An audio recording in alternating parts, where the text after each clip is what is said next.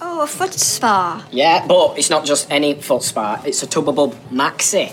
It's got um, hydrotherapy jets. It's got four removable rollers. Ooh, infrared magnetic field therapies. Yeah, and stimulating notes. Yes, I can read. I can read. Yes, but can you though, ma'am? Without your reading glasses, I've just seen you squinting. Gail, I can read. Well, feast your eyes on this. It's got um, a, a- a corn removal tool for your. Um... The talk of the street. Talk of the street. The talk of the street. Talk of the street. The talk of the street. Talk of the street. The talk of the street. Talk of the street.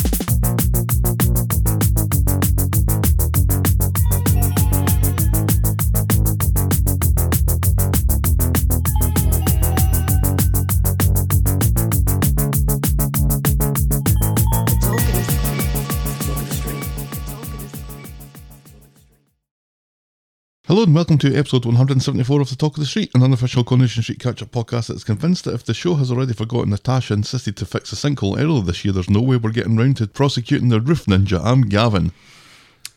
And I'm not at all smug. For a change. I'm totally smug. Oh, dear listener. What a week it has been at the Talk of the Street Towers. So Tuesday I went to the doctor's because Wednesday, wasn't it? Tuesday, Was it? yeah, because I took the day off. I remember it was the 28th of September. Oh. So and actually I'd made this appointment.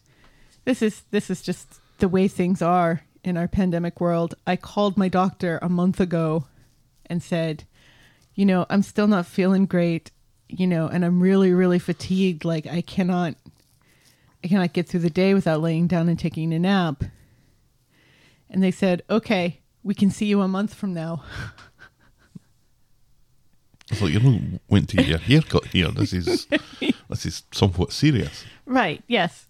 Um, and I'd been diagnosed with strep in at around the end of July. We might need to explain what that is to UK listeners. Because I don't, it's either called something else or we don't get it. Because I've never heard of it. A streptococcus bacterial infection in my throat. Um, which can also affect other parts of the body, which we'll get to. We're going to go that far away. well, maybe not.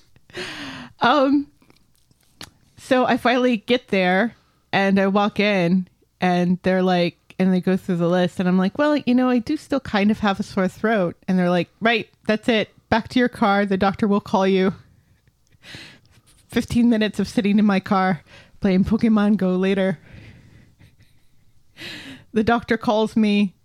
We chat a wee bit about, you know, what the fatigue might be. I mentioned that I do still have a sore throat and that I did have strep earlier, you know, in the summer around the time that I called them.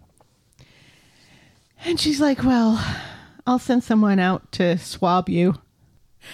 And and and we'll see if maybe Your throat, yeah. Well, just to be clear.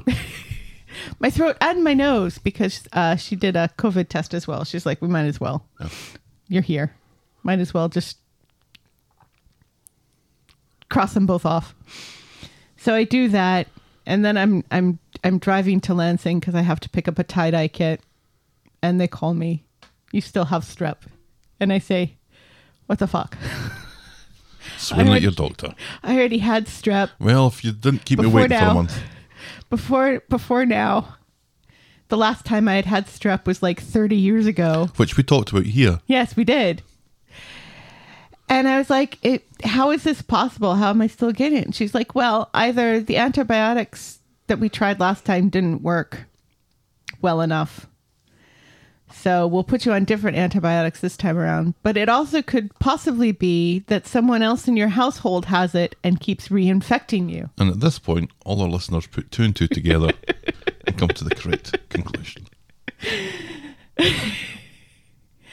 So by the time, so I stop at the store, and before I go in, I call you, and I say, Gav, I have strep again. You should probably go get tested. And you say, I'm too busy. and I'm, I'm fine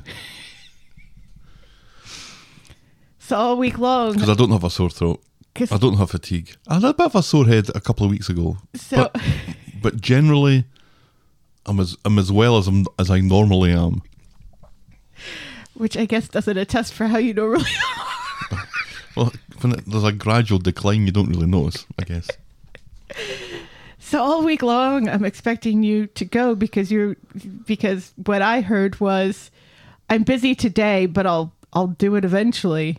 It gets to Friday, I'm quite irritated and also still quite sick, and say, get down there and get tested. Dear listener, where you hear quite irritated, you can put in any adjective you like instead of quite. And so you're like, oh, fine. And then what happens, Gav? I've got strep. But I had to sit for two hours waiting for a, for them to swab my throat.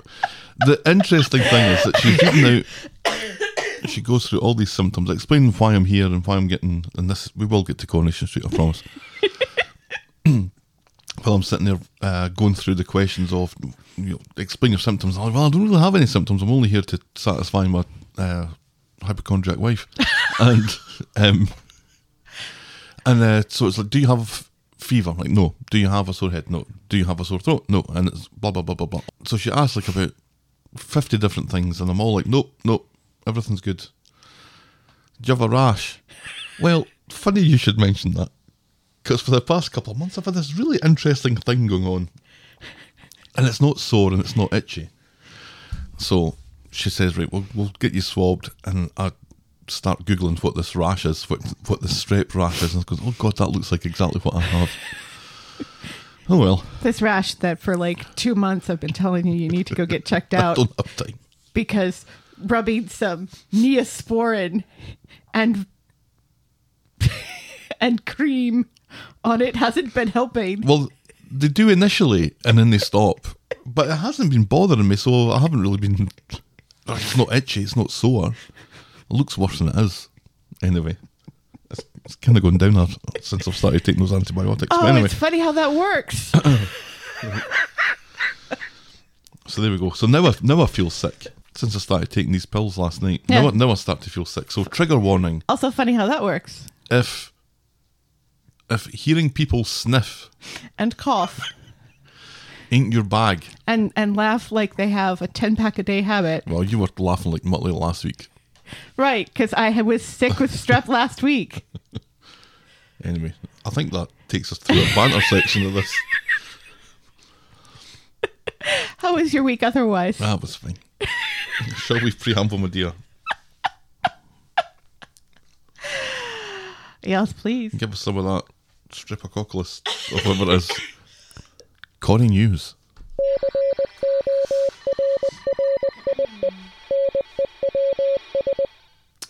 Well, Billy and Todd may be Splitsville. Daniel Brocklebank and Gareth Pierce continue to be hashtag friendship goals. The pair took a mini vacation together in Wales, enjoying long walks and waterfalls. Long walks and waterfalls. Long walks and waterfalls. What could that possibly mean?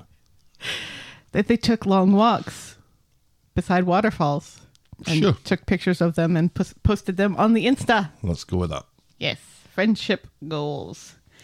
Sue Nicholls owes her life to her role as Audrey in a very literal way. When a viewer of the show spotted an unusual mole on her shoulder, Anna Bianconi Moore, a dermatology nurse, Good job. noticed the spot back when Audrey was getting down with Nigel Havers. Oh, She contacted the show's medical team, who referred Sue to a skin ta- scan. Yeah, skin. a, a worse job there. You did better on the on the tricky name.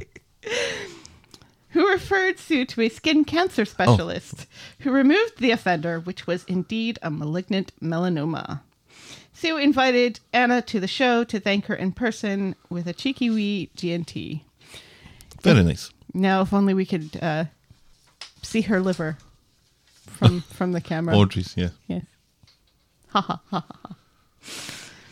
The current petrol shortage in the UK has hit home for one Corrie actor. Could use some petrol. Mm-hmm. Jack P. Shepherd was forced to abandon his forty-one thousand pound almost almost did it Mustang on his way to filming and had to get a lift from his girlfriend's sister, Ox. He was talking about that about the mileage that gets out of that car, which I think when he says when he fills it up, it's it gives him 250 miles, Yeah, but in actual fact, it's, it's more like 150. right. And he doesn't even drive it Really? that fast because I don't know what kind of petrol is he using. I don't know. Appar- apparently, people there are doing the thing that people here did the, it, at the beginning of the summer when they thought we were going to have a fuel shortage, Fill up everything. filling up plastic shopping bags full of, Just really. and then throwing them it's in the trunk of liquid, his car. people. It's a liquid. Mm. It's it's always nice to see evidence that people are just as dumb there as they are here. Yeah. Yeah, and that's Corrie News. That people are dumb. items. Yeah, it was three items. People are dumb all over the world. Our mailbag. Haven't done mailbag in forever. What?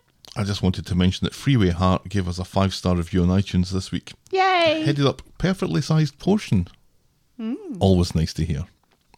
Really enjoy this podcast. Great review of Corrie and generally the perfect amount of time. Not too long. Love the banter between the hosts. Although maybe not this week.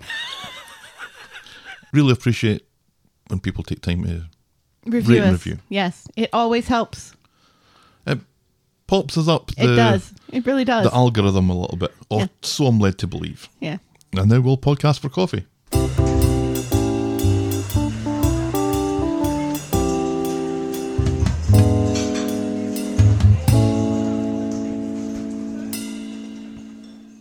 Thank you to everyone who gave us coffee money in September, which I sent off to rescue.org this week. 220 bucks Wow. in total. Pretty pleased about that. Absolutely. And just sneaking under the wire to be included in that was Laurie.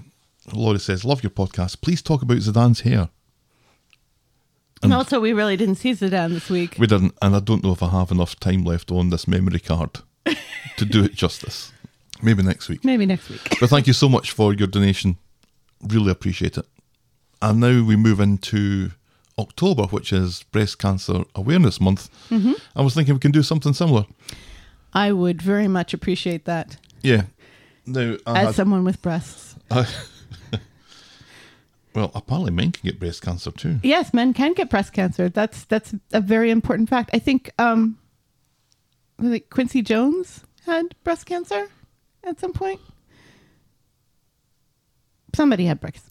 A man had a, a famous man once had breast cancer and talked and actually talked about it. News at 11. My aunt also had breast cancer, so this is uh and and my close friend last year died of breast cancer, so yeah, this It's is still a thing. near and dear to our hearts. So for the month of October, please continue to buy us coffees through ko-fi.com. That's ko-fi.com slash the talk of the street. But for the month of October, we will be forwarding those donations to Breast Cancer Research Foundation, BCRF. So we'll be doing that for the month of October. So if you want to be part of that, it's ko-fi.com. That's ko-fi.com slash The talk of the the, talk of the street. And now it is Hindsight Corner.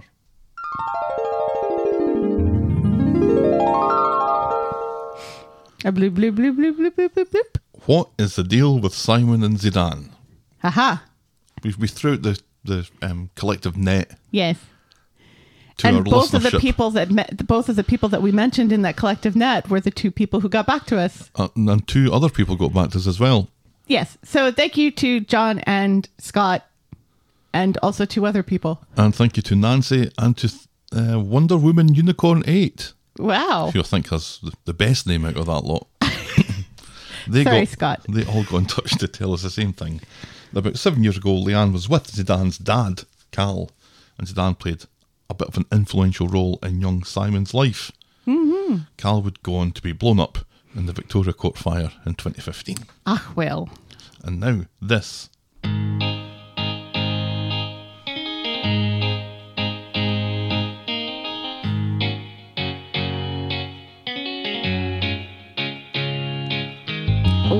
Welcome, welcome, welcome.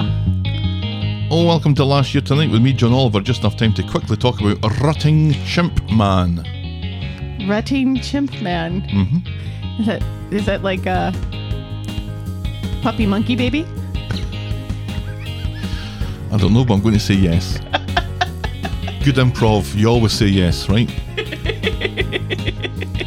That's right, this was Carla getting stuck into Adam and his tendency to lurch his way into people's pants like a lurching chimp man, said Carla, who used to be in the show.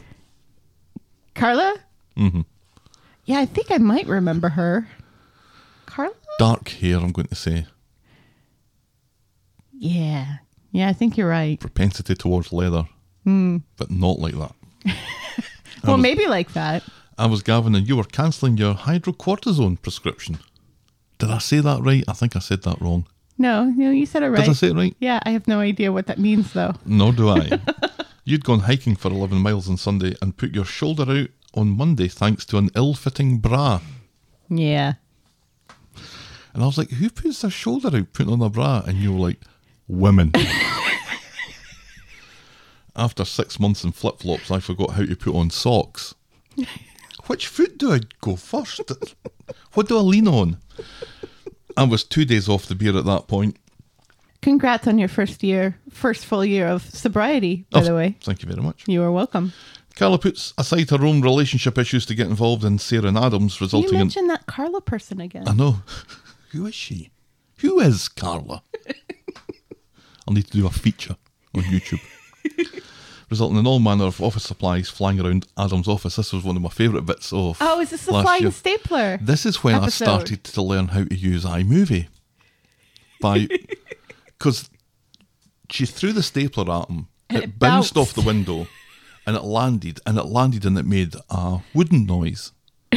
On the show, it made a wooden noise when it landed, and I thought they've put the wrong sound effect in there, which inspired me to put other wrong sound effects in there, like a duck quacking and a dog barking, and a squeeze toy squeaking. Paul may or may not be moving furniture for Rita, the lifelong Shane MacGowan fan. The German doctors have news for Leanne regarding Oliver's condition, while Nick is elsewhere wrestling with the fact that he's hiding a secret son. Peter's. Peter? Now, is Peter related to Carla? I don't know. It's Peter and Carla, isn't it? Or Carla and Peter. The two kind of go well together. Maybe. I think I think they both have fabulous hair though. If I'm remembering correctly. Right. Yeah. If anyone has any idea, please write in to tell us. Who is Peter? and who is Carla? Do, and how do they know each other? Right. His preference for monster flakes is not the problem. Tim's electric toothbrush is on the charger, and not a single person mentions the sinkhole. Our moment of the week was Michael finding out That that sinkhole has existed for over a year. year. yeah. Our moment of the week was Michael finding out that Tiana wasn't his kid. And our boring moment of the week was Maria yammering on about her honeymoon pictures because she'd just got back from wherever it was with Gary. Mm-hmm. And that was Coronation Street and the Talk of the Street. This time last year. Shall we dive in, my dear? A yes, please. Yeah, a year of sinkhole. A year of sinkhole. It's like a novel by You've been sober as long as that sinkhole has existed. maybe my sobriety is what's maintaining the, the sinkhole. Maybe you just like every night just walking onto the set and pouring beer down the sinkhole. and it's just metaphorically going down your gullet. A Year of Sinkhole. It's like a novel by Gabriel Garcia Marquez. Oh, what a reference. Our first storyline this morning is New Max Headroom, which we're still agreeing is a good title. Yes. On Monday, Max is now pretending to be scared to go into school and insists to David and Shona that he definitely didn't take that wallet. David promises to sort Daniel out. Shona, though, still isn't falling for this, but David decides to call the school to complain. Meanwhile, Daniel is in Roy's Rolls when he gets a call from the school asking him to come in for a meeting, ominously. Dum dum dum. And it's so important that I think he abandons his coffee. Mm-hmm. Meanwhile, at home, David has found more of Max's homework, so grabs it and heads off to hand it to him at school. Who does that? What kind of parent would find homework and rush into school to make sure that it, yeah, Yeah, I'm raising my hand, but Yeah. in fairness to me, we live less than a mile from the school. Yeah. It's not that big of a deal. yeah, it's like a 10 minute walk. Yeah. If that. Daniel and David are both in the deputy head's office, and Mrs. Crawshaw, she's the uh, she's the one that's been tasked to sort this shit out. Mm-hmm. She goes over the allegations made in the smashed lasagna. David wants an apology, so Daniel apologises for everything but refuses to withdraw the accusation that Max stole the wallet, which 22% of her Twitter followers blamed Norris for. so, so David changes his tune, and he now wants Daniel sacked. Mrs. Cranshaw, was it Cranshaw or Crawshaw? Crawshaw. Mrs. Crawshaw draws the meeting to a close as it's no longer being productive, and David goes off to find someone to give him satisfaction. But not like that. No. Back home, Shona thinks this has got out of control. David expects more from her. She's supposed to be Maxie's stepmom, and Shona tells David to chew on a big old bag of dicks and leaves, which presents a problem because there's a guy coming to see about the sinkhole later. Right. And also Lily needs to get to school because apparently there's someone named Lily on the show. Now, is are they related to Carla? I don't I don't think so. Like, But maybe. Who knows? I'm having a lot of fun with this, by the way. At the school, a fretful Daniel wonders what the next step is. Mrs. Crawshaw suggests just waiting for David to calm down, but reckons that Daniel's behaviour has been unacceptable in all this, and he, sh- and he should consider the apology. It's better it's better to be kind than to be right. Something something Daniel should take to heart Right. in all aspects of his life. Yeah. yeah. The sooner the better. Max is in Dev's been a cheeky shit and buying lunch, and he tries to use a uh, a credit card, And buying a lot of lunch. mm, an odd amount of lunch to be buying, which Dev remarks upon because Yes. it's going to be like like sixteen quid or something. right. That's like four lunches at least. But it's declined. And rather than hang about and argue the, the point, Max quickly rushes off. Right. And later, Daniel's in his room, in his classroom, not his and see bedroom. this is this is this is the one problem with the whole like chip dabby thing Mm-hmm.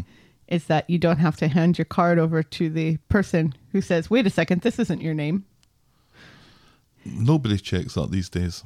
Nobody checks a signature on a card. no no In fact, when you actually have to sign for something, you can just do a random yeah squiggly you line a little that's it. squiggly line you don't even You put no nobody's thought checking that it, right. nobody's checking that And we've all agreed that nobody's checking that. Somehow there's been this agreement through through customer service representatives and people that are working uh, cash registers and the general public. We've all decided that nobody's checking that anymore. yeah i used to write um please check id underneath my signature so that you know the person would be forced to ask for my id What an asshole. Yeah. I did that for a while until I was just like, oh, for fuck's sake, this is so. I don't want to have to pull out my ID every time anymore. So I stopped writing it. Yeah, I'm not not exactly sure what you're getting out of that. So that if somebody did steal my card, they would have to have their ID checked and they would obviously not be me. Oh, you wrote it under your signature on the Card. Yeah. oh, not the signature on the on on the receipt. No. No, I misunderstood, and I was, and I, and I had questions. So later, Daniel's in his classroom when Mrs. Crawshaw comes in. Shit just got real, she says. David's reported Daniel to the cops for assaulting Max and ruining a perfectly serviceable lasagna. Dev drops in to see David and explains his encounter with Max and the declined card. David thinks on his feet and explains it was his card, and he's gone over his overdraft limit. Yeah, totally my card. Mm-hmm. Mm-hmm. Dev, Dev doesn't look impressed, but leaves it at that. David calls the school again to make sure that Max returned after lunch. Dev does say, you know, if you're on hard times, pal, you know, we can just let me know and, and I can help you out. yeah, I'm I'm surprised at how uh, Kind. well how kind Dev is, but also how uh, blasé David is about going over his overdraft limit. Right. Yeah. You're a, you're, that's serious shit happening when you go over your overdraft limit, you're a business owner. right? Yeah, it must affect your credit rating. Right. So This isn't this isn't the only business owner who seems a bit blasé about things like this this week, though. when Max gets home, David throws a fucking fit at him, and I, he actually does. Yeah, he does. Sit down. Sharp. Yeah. Yeah. He actually puts the fear of God a little bit, Just a little bit. a little bit into Max. He knows about Dev and he demands Daniel's wallet, which Max sheepishly hands over, and he asks if David plans on dobbing him in. The tension is released when Gail comes home, wondering about the sinkhole. So the sinkhole guy finally shows up and gives them a quote advising David that he really needs to get this sorted. Yeah. It's, only been a year it's, after all. It's it's been a year, and and Gail tries to talk the price down a wee bit. Mm-hmm. Oh, that's your your advertising says best prices, but this is the same price as all the other guys that we've gotten in here to look at the sinkhole. I still don't understand why it's their responsibility to get a, an act of God essentially fixed. Well, we need to start talking at some point about Super Soap Week that's coming up. Because they've been making a big deal about this. We're moving towards something. Yeah. And I think there are things that are in flight at the moment that are in flight because of Super Soap Week, week coming up. Yeah. One being the sinkhole, Yeah. Two being the parking situation on the street, and three, Audrey's eyesight. And I think all of this, Audrey's gonna drive a car into the sinkhole. she can't get parked on the street. like something like that's going to happen. Here, I was just thinking that Abby was just going to drop Corey into the sinkhole, Who knows? which I really, I don't want that to happen. I don't want anything bad to happen to Corey because then Kelly doesn't get off. He True. needs to be prosecuted in Right. order for this to be good, not Yeah. dead. So we'll we'll touch on some of these points later. Yes. So Shona's disappointed and wonders if Max is even sorry. All Max cares about is if David is going to grass him up, and he disappears upstairs, leaving David to call Mrs. Crawshaw to sort this shit out once and for all. Mm. Daniel is in the Rover listening to Daisy recount some of her nastier exploits at school as Daniel reveals that he's been suspended pending a further investigation. Who wants to be a teacher anyway? says Daisy. Uh, you did. Didn't you? asks Daniel. Squirrel! shouts Daisy. And then Ken comes in. Daniel explains the situation to Ken, who tells the tale of the time he decked Aidan Critchley in school and ended up getting prosecuted. It's weird that you've never told that story to me, says Daniel. Yes. Isn't, isn't it? says Ken. I'd never heard about this before. then Daniel gets a call from the school. David has withdrawn his complaint. I watched that punch uh, from, well, in inverted commas, the punch from Ken to Aidan Critchley. I didn't realise how old Aidan Critchley looked in that at that time. It is Judd Nelson in the Breakfast Club type of. What in fucking earth is he doing in school? Yeah, it's Ben Platt continuing to play Evan Hansen. Yes. Daniel finally listens to the plot and goes to Dev's and hears all about Max's declined card and David's excuse. Hmm. Really, says Daniel. Very interesting. So he goes off to see David and thanks him for dropping the complaint. Wouldn't have anything to do with Max's declined card, would it?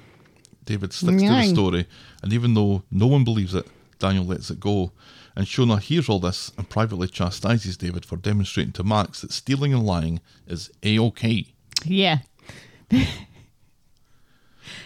you, you you you don't think of the Platts as being one of the more underhanded. It's not a and- crime syndicate. Yeah, and yet, and yet they do kind of act like one. Mm-hmm. collection of dead bodies under the patio. or Gail's Annex. On Wednesday, at number 8, Max is being an asshole about his headphones while David is trying to warn him to stay out of trouble at school. Kids and headphones, man. Yeah. Remember when we used to get on Nick about wearing headphones at the table? Oh, vaguely. Yeah. Yeah. We were concerned about that for a while. Yeah, Maybe. you were very concerned about it. You were always like, it's rude. It Take rude. your headphones off at the table when we're eating, especially in public. You're being very rude and disrespectful to the waitress. Yeah, he was. Yeah. Now he finds other ways to be rude and disrespectful to the waitress, but at least he can hear them. So, David is trying to warn. Shona wonders what the point is if David's going to lie for him. Daniel has completed a lesson, and no one has killed anyone or stolen anything, and everyone's lasagna is still intact. Mm-hmm. He's even impressed with Max's contributions to the class, and Max does a decent impression of pretending to be interested in what was going on. Mm-hmm. Later, it looks like Shona was right because next we see Max complaining to David about still being grounded for the wallet thing, when no one's going to find out about that because David's lied for him. Because he wants to just go about his normal Right, yeah. now. He's like, I'm just going to fuck off and go away because it's not like you're going to tell anybody. Mm-hmm. Daisy runs into Daniel, who's in a much better mood. He thanks her for her ear earlier, and they arrange to meet up later for drinks and maybe food, and then sweet, sweet love. Daisy seems genuinely excited cardigan. about this, right? I just does happen to you? have this cardigan that's just your. You know, while we're just checking out each other's Piccadillios and stuff, Hmm. I have a cardigan here that. Would you mind just seeing if it fits? Nice.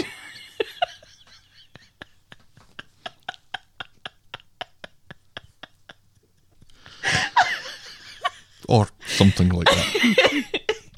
It's almost as if it's it's almost as if you're reenacting something from real life.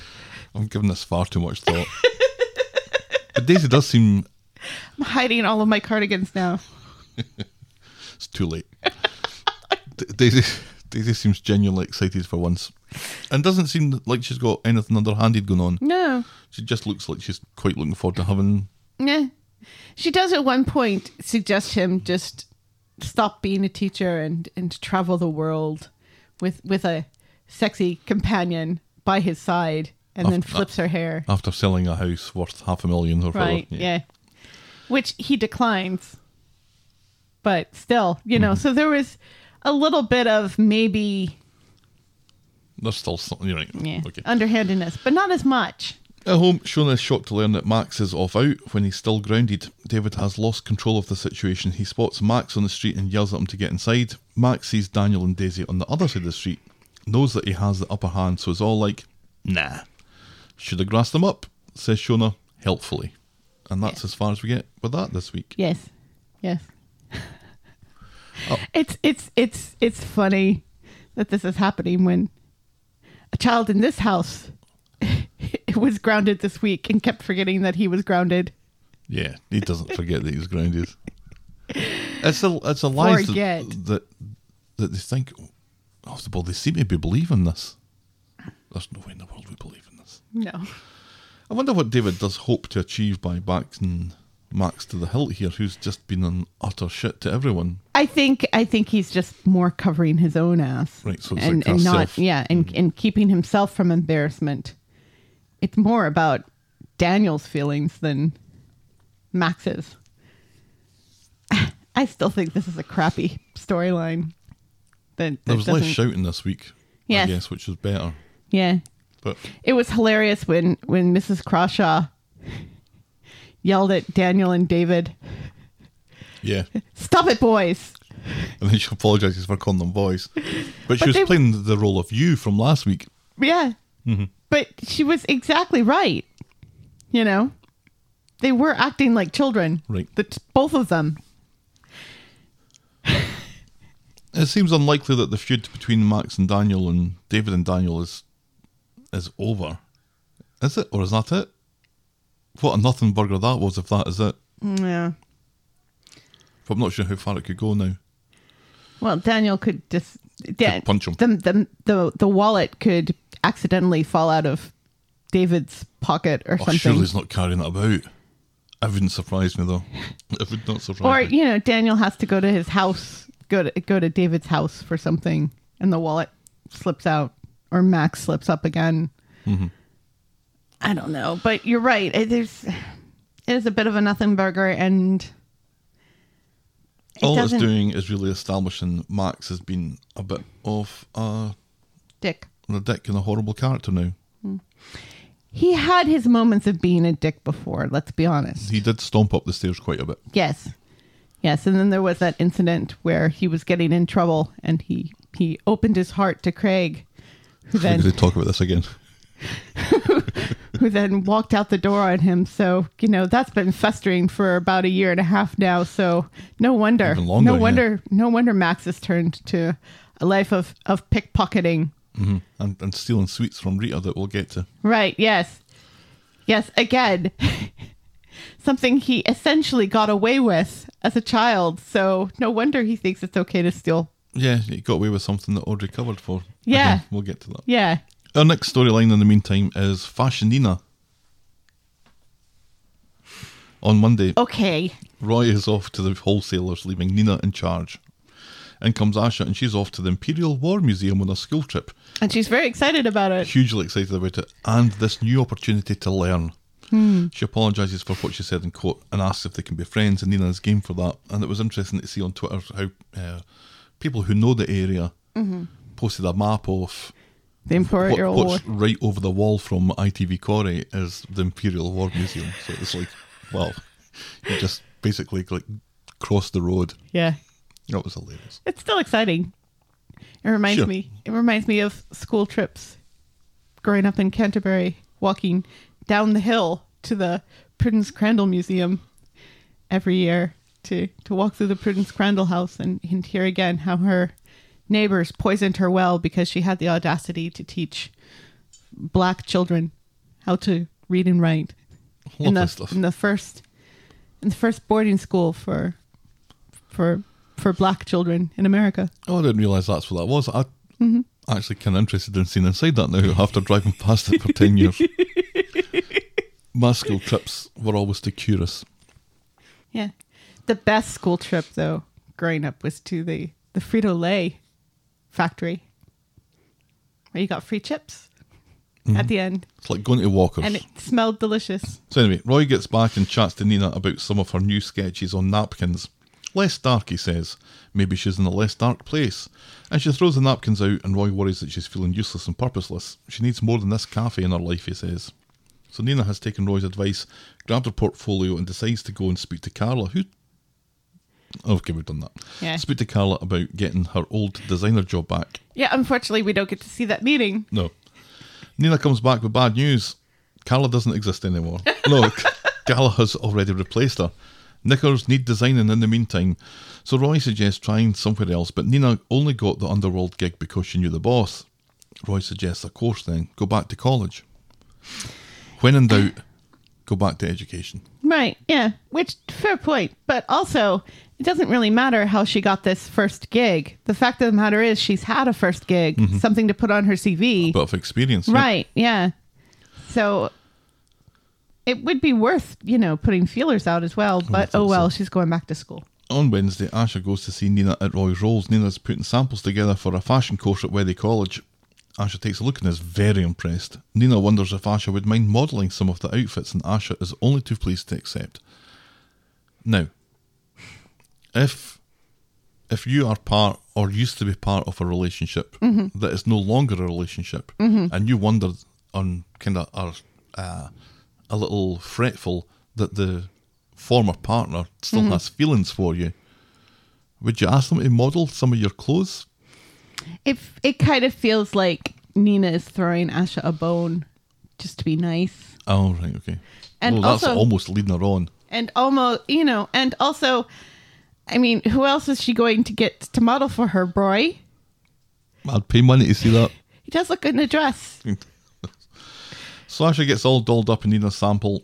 Not Which- like that, but in haste to fasten herself up. She appears to have torn something off the outfit. At least that's what I think had happened. I wasn't really sure. She was trying to she was trying to get the zipper up. There was something wrong with the zipper, and in trying to get the zipper up, she it seems like she got the zipper kind of some of the tulle because the um skirt is made of tulle, um, and then the bodice is black sequency. It looks very Mother of the Bride ish, if I'm honest. It doesn't really feel like Mm-hmm. something Nina would make, but I digress. The only thing that's Nina ish about it is it's black. Some fashion critique that no one was expecting this week. But yeah, it's tool rips very easily. Tool. Yeah, that's that that T O O L. T U L L E. Oh. It does rip very easily. Does so it? yeah, which is why it's not typically used. It's u- typically used as like for under the skirt to give the skirt more volume, not really as an outside bit. But what else? It's no biggie though, and Nina can sort it. In comes Roy as Nina is explaining her mending process. The whole place is getting turned into a haberdashery, but Roy's okay with that. And then he explains Kelly's sentencing from another storyline. Mm-hmm. Nina calls it partial justice. Dress fixed, Nina takes some glam pics of Asha in her outfit. Yes, in Roy's rolls with the shades drawn, which and not far enough away to actually really get very good. She should be outside taking these pictures, With a, one Or of those somewhere with- fancy mirrorless cameras that they have these days. or somewhere with better lighting Mm-hmm. than inside Roy's rolls with all the curtains drawn and no natural light getting in, and all yellowy the light inside. I did kind of hate it when Nina started to explain to Asha about what punk was. Like she was there. Yeah, that. The pistols and the clash. Yeah, the pistols. Are they not allowed to say sex on on Coronation Street? Are they not allowed to say sex? Often shortened down to pistols. Is it? Mm-hmm. Not here. Of course, in America, we like saying the word sex a lot. Yes, Helen speaking Sex, for sex, 320 sex, million sex, people again. Sex, sex, sex. Anyway. Yeah, uh, an awful lot of. Because she seemed, Nina also seems to have gone back to kind of this smarmy, sarcastic, kind she of weird, kind of not weird, but you know, She flicks What her head an awful lot. She's saying things again. and and like, she's "Hmm." talking about I don't smile, I'm a goth, you know, and doing very much what straight white men who've never put black lipstick on would think a goth would say, as opposed to, you know, the character we've come to know and love, and that was kind of. Yeah, I felt she I, was. I was not. I was not a fan of Nina this week, No, I which is felt weird she was because I love kinda Nina. strangely, yeah. Yeah. Something happened there. No, I've given up the whole spoon thing. You know, not mentioning that, you know, because of COVID, you don't really want to put a spoon out saying, yes, please come sit with me, less than six feet apart. Anyway, Ah. Roy catches the end of this, and Asha goes off to get changed back into her other clothes, which allows Roy to observe that Asha evidently still cares about her. And Nina insists, yeah, but just as a friend. Yeah. And, and Roy, you know, was like, do, do you think, do you think this is a good idea? On Friday, Nina is in Dev's chatting to Asha ahead of her interview at the college. That certainly escalated quickly, and Asha wishes her good luck. Then Tim comes in. He bursts in, announcing to Asha and Nina that ITV Corey has been promoted to Weddy County's first team, and he's ready to burn his jersey in protest. Nina can't deal with this, so she leaves. Right. And then Asha yells at, at Tim. Because Asha is now Nina's mum. Right. It was nice to see Tim, though. Mm-hmm. Haven't seen an awful lot of Tim lately. No? Later at Roy's Rolls, Nina reveals to Asha that she's been accepted onto the course. Woohoo! And then later, still, Nina is reading out a Weather Gazette article about ITV Corey's meteoric rise to the ranks. Inexplicably, inexplicably, Kev is there, and he reckons he knows just the fellow to speak about all this and getting it sorted out. Hmm, who could it be? Because Kev has Who remembered could it be? that there's a Weather County player living right on the street. So he goes to see James to talk him into getting ITV Corey kicked out. James points out that ITV Corey was found not guilty, but promises to speak to the manager, And also that he's just now getting back in the game after his injury. Which is true. wi- from, you know, police brutality. And the the is already kind of feeling a bit anxious that, you know, him calling out police brutality is going to get him dinged on the team. He doesn't want to rock the boat with the manager about ITV Corey. Right, And because he's already that. rocking the boat Especially about police brutality. ITV Corey has been found not guilty. right. Because Kev doesn't seem to care about justice like that anymore. It might be wrong, and we all know that it's wrong. Yes. But what can anybody do about this? So, at the garage, Tim is nattering to Kev about a text that Kev got from James. The manager basically told James to mind his own fucking business. So Tim and Kev decide to take matters into their own hands, fan power, and they go off to speak to the manager. Meanwhile, Asha goes home to rant about this whole situation to Aadi, who helpfully points out that Asha's getting way too involved here. Mm-hmm. Nina doesn't need Nina doesn't need her or want her. She needs to move on before she makes a complete fool out of herself. Yes. This was good advice. Yes, it was. It was delivered directly, but it was still good advice. Yeah. Asha's upset by this, so Aadi makes it up by throwing chocolates at her. Asha realises that she's been hoping Nina would fall back in love with her. You need to move on, says Aadi. You can't always get what you want.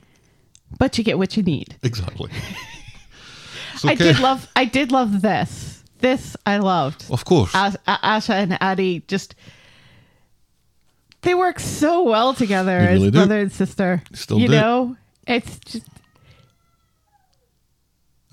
it's the one head change that I think really, really works really, really well. We seem Is to there have a goose goats. dying in the Goats or a backyard? goose have moved in next door.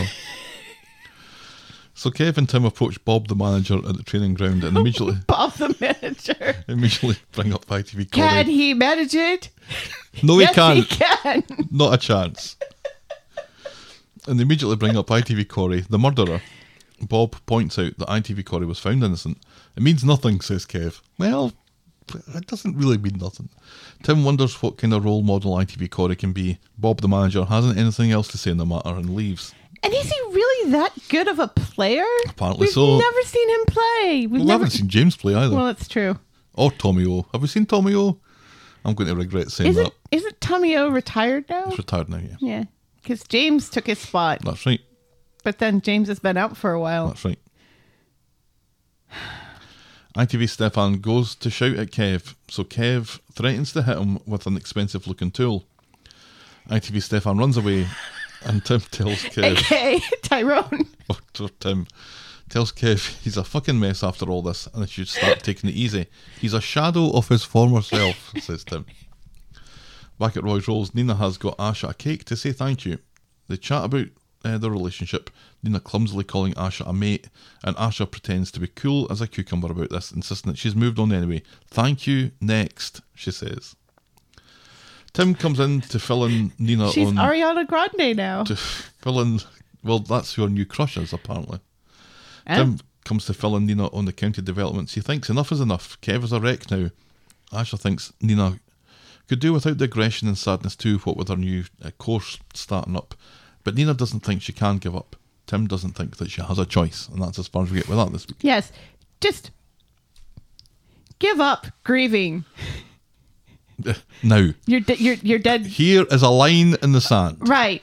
All right. It's been it's been a month now. Just stop grieving your dead boyfriend Who you has barely not knew. gotten any justice because his killer is walking free and has just gotten a promotion. But just forget all about that and focus on this thing without thinking about all of that.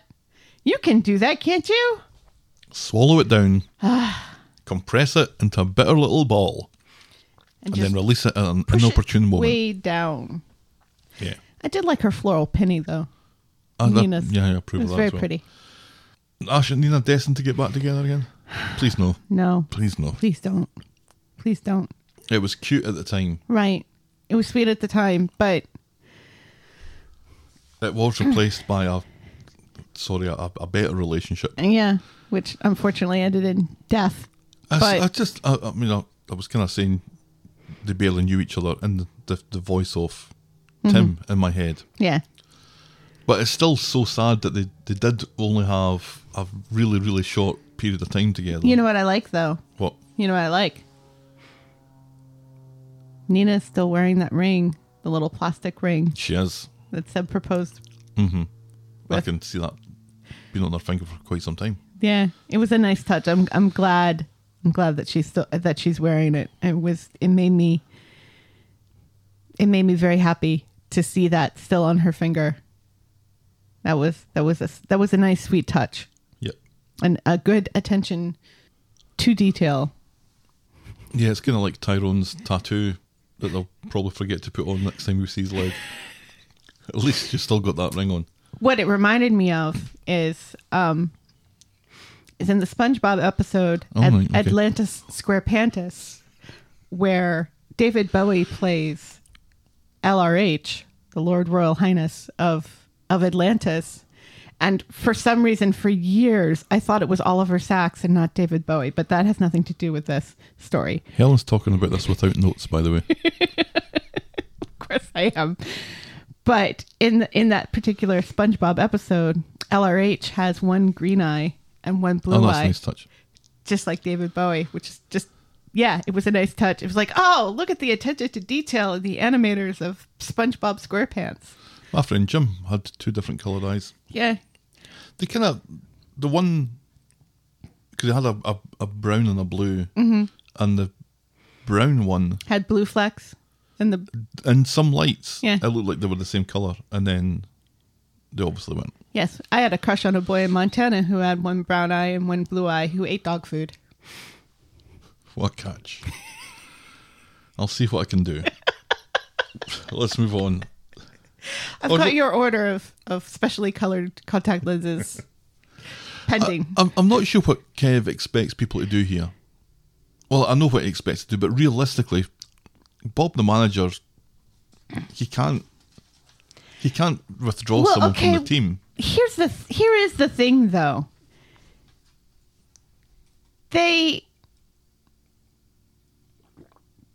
they really want to steer clear of any of any sort of bad press or people dredging things up and let's Nobody knows that it was ITV Corey. None of his teammates. Bob seems to know. and and James knew and you'd think everybody else at this point would know because the names were leaked remember Oh, just for an hour. yeah but Yeah, I know. the internet is forever. Yeah. So you would think that they would want to, oh, this guy just got off. This, the other person is just now getting, you know, her, what, what's the word? I'm sorry. I wasn't paying attention. sentencing and and they're gonna and this is the time that they choose to promote him up it seems a bit weird that that would be happening right Yeah. now that they wouldn't be wanting to avoid and especially when two fans come up and say hey this isn't cool you'd think that they'd be like oh geez you know people do know who he is and everything we don't really want this in the press. Maybe we shouldn't be promoting this guy quite yet. Yeah, Instead of acting like he's this big, huge darling of the team when he can't be that good. No, th- this Weather County seem to, seem to be doing things with the sole intention of annoying Kev. Kev, Tim, and Nina. Right. It seems to be what what their motivation is, Right. Which is just bizarre. Yeah, it doesn't make in, any sense. And again, it just it further makes me angry that a jury couldn't see can can see wee Kelly right. kicking somebody to death, but not this superstar soccer player. Right. Football. Moving on. The next storyline this morning is the old ones are the best. On Monday, Audrey's still in the mood about the Rita thing from last week and is threatening to sack David for some reason. Gail is dressed like one of the sand people from Star Wars and reckons it'll all blow over. Only she says it beep beep beep beep bop, bop, bop, beep beep beep beep. Oh, dee dee. Gail's meeting Audrey in Roy Rolls and Audrey cuts Oh no! the Wait, the chase. sand people are the ones who went. Oh. Yes. Just like that. Rita, it's like having Michael Winslow from Police Academy sitting across from me. Rita is dead to her years of lies. Gail accidentally reveals that she knew all about it, as did everybody on the street apparently.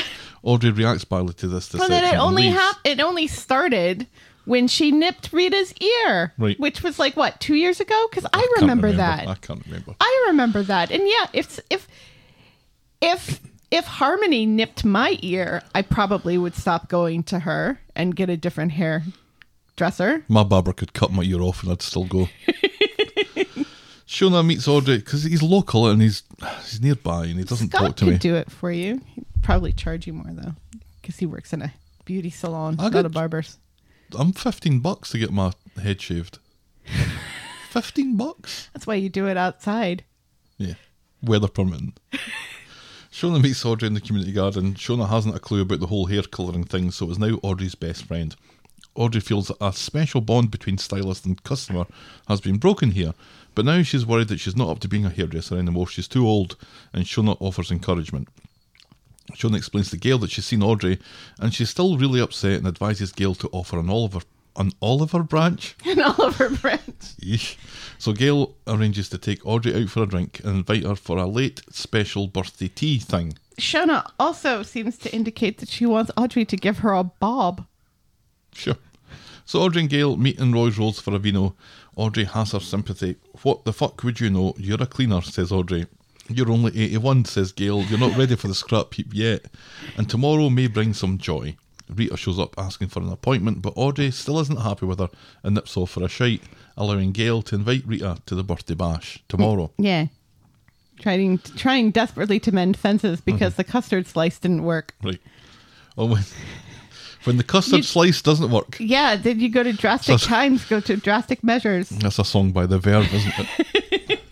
the custard slices don't work. They just make you worse. On Wednesday, Audrey meets up with Gail and Sarah in Roy's Rolls. Audrey is worried that folk think that she's past it. Sarah reveals that they've organised a party for Audrey at the bistro later. Audrey remains underwhelmed and warns them uh, not to invite Rita. Gail swallows her chin a little bit. She's already invited. At the bistro, Audrey is disappointed to see that only David and Sarah in a leather skirt have turned up along with Gail. Intimate, says Gail. And not Nick, who partly owns the bistro. Couldn't be bothered to come up to, to show up for his great grandmother's belated birthday. For, for his grandmother's. Yeah, yeah. This he owns the place, and he can't be bothered to show up. they're finally getting know, a break. I know, I know. I said Ben Price is finally getting a break, but poor, poor Jane Danson still has to work. What makes Ben Price so special? why does why does Jane Danson still have to work and doesn't get a break, and yet Ben Price gets a break? Huh? Huh? How's that fair? He's probably making ten percent more than she is too. Oh, let's stay well clear of that. Intimate, says Gail, Men. who whispers to Sarah that she couldn't get a hold of Rita. Audrey surprises everyone by ordering a soft drink. what? David's bought her a foot spa with a corn removal tool. Sarah's Which got he's her. a, he's Sarah's got and her. it actually says corn removal on this box. It does. Ooh. Ooh. Sarah's got her a slanket. Whatever the fuck that is. I think it's a I think it's a snuggie. Hmm. and Gail's got her a pair of slippers. Everyone has got her old lady presents. all of which I would love to receive, Sarah thinks that maybe except the sh- slippers. Sarah thinks that maybe they should have talked to each other. Because you buy me slippers like all the time. well, you like slippers. I- Oh, do you know what it is? I bought you that one pair that you wore until they were. Because you wore them outside, which you're not supposed to do with slippers. Mm. Anyway, Sarah thinks that they should have talked to each other, maybe. Then Rita comes in. You have got to be fucking kidding me, says Audrey, and she gets up and leaves. David reckons that he's keeping the foot spa. And, and and Rita says, "You know what? We're getting old. We just buried a friend. Let's just bury the hatchet too." And she's right. And Audrey's like, nope. So she goes off to their car while Gail tries to stop her. Audrey is sick of being treated like she's dead in the ground or an old lush. She's had enough of this shit. And in the busy street, she puts her car into reverse, gives it a little bit too much welly, and backs straight into Rita's car. Oh, pig's tits, says Audrey. and Rita is fucking furious. These are all witnesses to Audrey admitting guilt here. Aggie comes along to check everyone's okay and then talks about the parking regulations. Everyone ignores her. Rita thinks Audrey shouldn't be driving and should be in a mobility scooter. Fuck this for a game of soldier, says Audrey, and she storms off, leaving her car slammed into Rita's on the street. Right. Yeah. And Rita's like, "Wait a second. what the hell? You're just gonna walk away?" So Gail, Audrey, and Sarah go back to the bistro. Audrey claiming that Rita has blown this out of all proportion. Gail is worried that Audrey wasn't paying attention, but Audrey blames her for winding her up. Gail and Sarah gang up, wanting Audrey to have an eye test, and Audrey calls this ageist. Audrey calls her celebration misery from start to finish. Gail urges her to get an eye test again. Debbie passes and makes a pitch for the Horror Nation Street pop up that they'll be doing in the run up to Halloween. What an odd thing to say, says everyone. I do love it though. Horror Nation Street. Horror Nation it's Street. so Why obvious. did they not do this? I know. Why? Why is this not? A Why did we not think of this? Why did you not think of this?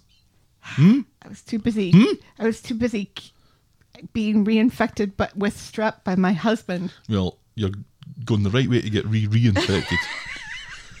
On Friday, Rita is meeting Audrey in Roy's Rolls. Rita's still butthurt, thinking that Audrey crashed into her car deliberately. Audrey apologises and offers to pay for the damages, but then Rita reveals that Gail's beat her to it and thinks Audrey should get her eyes tested. Fuck you, Rita, says Audrey, and she flinches off. At number eight, Gail is trying to talk David into having an intervention for Audrey and her eyesight. Gail thinks paying for the repairs will sweeten up uh, Audrey to do this for some reason. David is worried about what this means about Gail uh, paying to get the sinkhole fixed, or her sinkhole fixed. Right. Yes. All of a sudden, all of a sudden, it's her house and her sinkhole. It's a And hole. yes, it does doesn't own it. belong to anyone. And they argue about whose responsibility it is for a couple Hmm. of hours, all of which is captured on screen. Audrey arrives. I wonder. I wonder because I wonder about how far down technically Gail does own of that property. Because you know, here in America, where there's where there's places with things that people really, really want underneath the ground, still in some places, Right. you know, you only you know only legally own so far down, and then there's there there's like a, a limit, and then anything underneath that is free game for anyone to just come in and dig out of your property. Like Mole Man. Yes, Mole Man is coming for for your oil. Yeah. And- You own the turtle. You don't own any of the turtles that are below it. Right, All the way the way down. down. I don't know what uh, property laws are in Never, the UK. never thought about it. Yeah. So Audrey Is arrives there, at. is there anything under the ground in the UK that people want? Oh, I think there's natural gas, isn't there? Is there? Well, there is in the North Sea. yeah. Yeah. There's oil in the North Sea as well. yeah, there's stuff underneath the ground in Scotland that people want, I guess. Maybe not in England, though. And well done. And somewhere uh, in Karen Shore, not too far down, like maybe just a foot and a half, somewhere in Karen Shore, there's a almost entirely full jar of Colman's English mustard. Hmm, hmm. I suppose there's Richard III. Yeah. True. Audrey arrives at number eight for an intervention. Sarah and David are shocked to learn that this is going to take all afternoon. They have work to go to after all. David speeds through the process by just stealing Audrey's car keys out of her bag. Now go get your eyes checked. On the down low, You're funny. On the down low, Audrey arranges to meet Max in the community garden and bribes him to get her keys back, pointing out that she saw him nicking sweets out of the cabin earlier. So to keep her sweet, Max agrees. Was it was it earlier that day? I thought that this was ins- that she was kind of insinuating that he did this when he was a wee boy. Oh, maybe I wasn't sure. And It, quite it frankly, doesn't really don't matter. care. The the fact of the matter is, though, this is just reinforcing that this this family is terrible Mm-hmm. about hiding their lies and and covering for one another because Max learned nothing from that too. It's, it's They've a- all been going to uh, Fizz and Tyrone's course of exceptional parenting in the community centre. by lying for your children until the problem becomes untenable. Yep. So Max delivers, but Gail has been following and demands the keys back. Audrey tells her to suck it. You'll have to wrestle them out of my cold dead hands. Back home, Audrey crows that the last time they watched Tipping Point, she got three questions right and Gail got none. So maybe Gail needs her head checked out. Gail says that she does get it checked out every year. Right, yeah. And also, your eyes and your brain are two different things. I thought it was the mention of tipping point made me would be quite happy. yes. You and Audrey are the same person, aren't you? I'll get mine checked. I'll get mine checked next month, and I'm going to do a U. I'm going to get a pair of uh, prescription sunglasses as well Oh, because I really missed them this year. fancy. But it does it does take an awful lot to get you to go to the doctors. As Oh, we yeah, pointed out absolutely. Yeah. earlier in this episode. I think we spent a whole banter worth talking about that. Correct. So who's Audrey going to kill?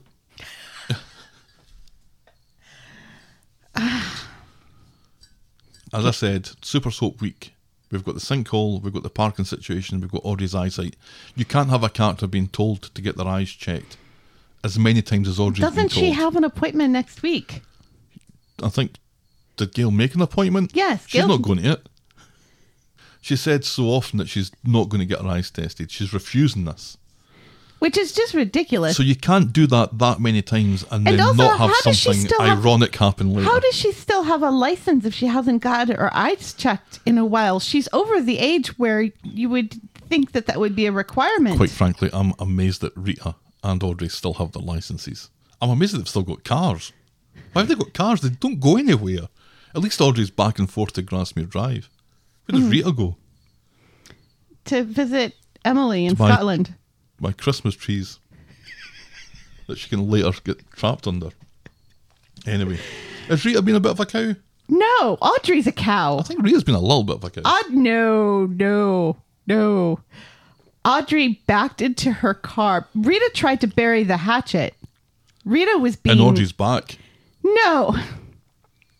I- Rita I did don't really nothing wrong that. with the whole Claudia thing to begin with because, in fairness, Audrey did cut her ear with scissors. So Rita is it it's a free country. She can go get her hair cut and styled and dyed by anyone she wants. It's a friendship thing, though. And Audrey is just she's just a she's either drunk or she's a cow on the show. She, they've really just dumbed down her character a lot, haven't they? There's Well, you, no you watch classic, strength and empathy and kindness in her. and I know this. You're talking about change that's far more uh, recent. Recent. but you watch classic, and I know she was a bad mother about- to Gail. yeah, and it's all about Gail hating Leanne and Nick being the untouchable.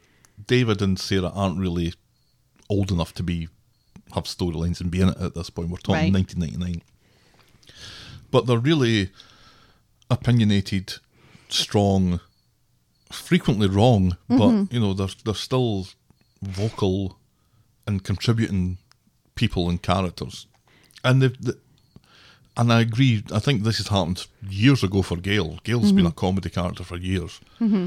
and it's when she's not a comedy character that you realise, oh fucking hell, Helen Worth can still uh, Act? can still deliver really emotional stuff. Yeah. when she's given it. Yes. But they've dumbed her down and made her comedic.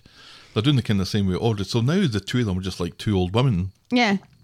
who- who are vaguely aware of what's going on around about them, Right. and it's it's, it's not entirely satisfying. It's kind of funny though, Yeah. and the fact that Audrey is, is a bit of a lush is And a cow. well, You know, and Rita at least seems to still be, along with Roy, the heart and soul of the street. She's the one who talked Frida down last week and is the one lots of people go to for advice. And she sits, she sits in her booth in the Rovers. occasionally sings. occasion yeah occasionally sings and is just constantly giving people people are constantly going to her oh rita tell us about the good old days when when life was simpler did you ever have relationship problems like this rita and oh let me tell you about the time That, that tends to be when I tune into tipping point. right yes she just needs a shawl and a corncob pipe and a, a rocking chair and she'd she'd be she'd be my gran Moving on then. Gracie's snag list. On Monday, Ed is having a cuppa with Danny at Roy's Rolls. Well, uh, when Paul comes in to complain about how low they are on supplies, Ed explains that they have some cash flow problems at the moment, but he's going to sort it out. And Danny checks that everything is okay. Ed insists it was nothing. Danny is now in Roy's Rolls with James and reveals his concerns about Ed and the whole cash flow problem thing. James I knew can't it. believe I knew it. Danny was going to be the key to this. Ed has been working his arse off, so Danny then tells James about the encounter Aggie had with Grace last week when uh, Aggie called Grace a money grabber. It's probably nothing. So James comes home and confronts Ed and Aggie, and the whole story comes out about Grace and the rent free new house and Ed working day and night on the snag list, all of which to keep glory in their lives. And later, Ed comes home from fixing two snags only for Grace to add three new ones. James comes in with exciting news. He's transferred 15 grand into their joint account. He's not prepared to sit back and let the family fail and fall apart again. And no one says thanks to him. And that's as far as we get with that this week. Yeah. So, They as we start said last week, they start to Speak to. James. Yeah. Ask James for it. He'll, start. he'll they, help you. They protest a little bit, and which still just boggles my brain that they have him living in their house rent free Mm-hmm. when he makes more than anybody else in that house. Probably more than anybody in the street.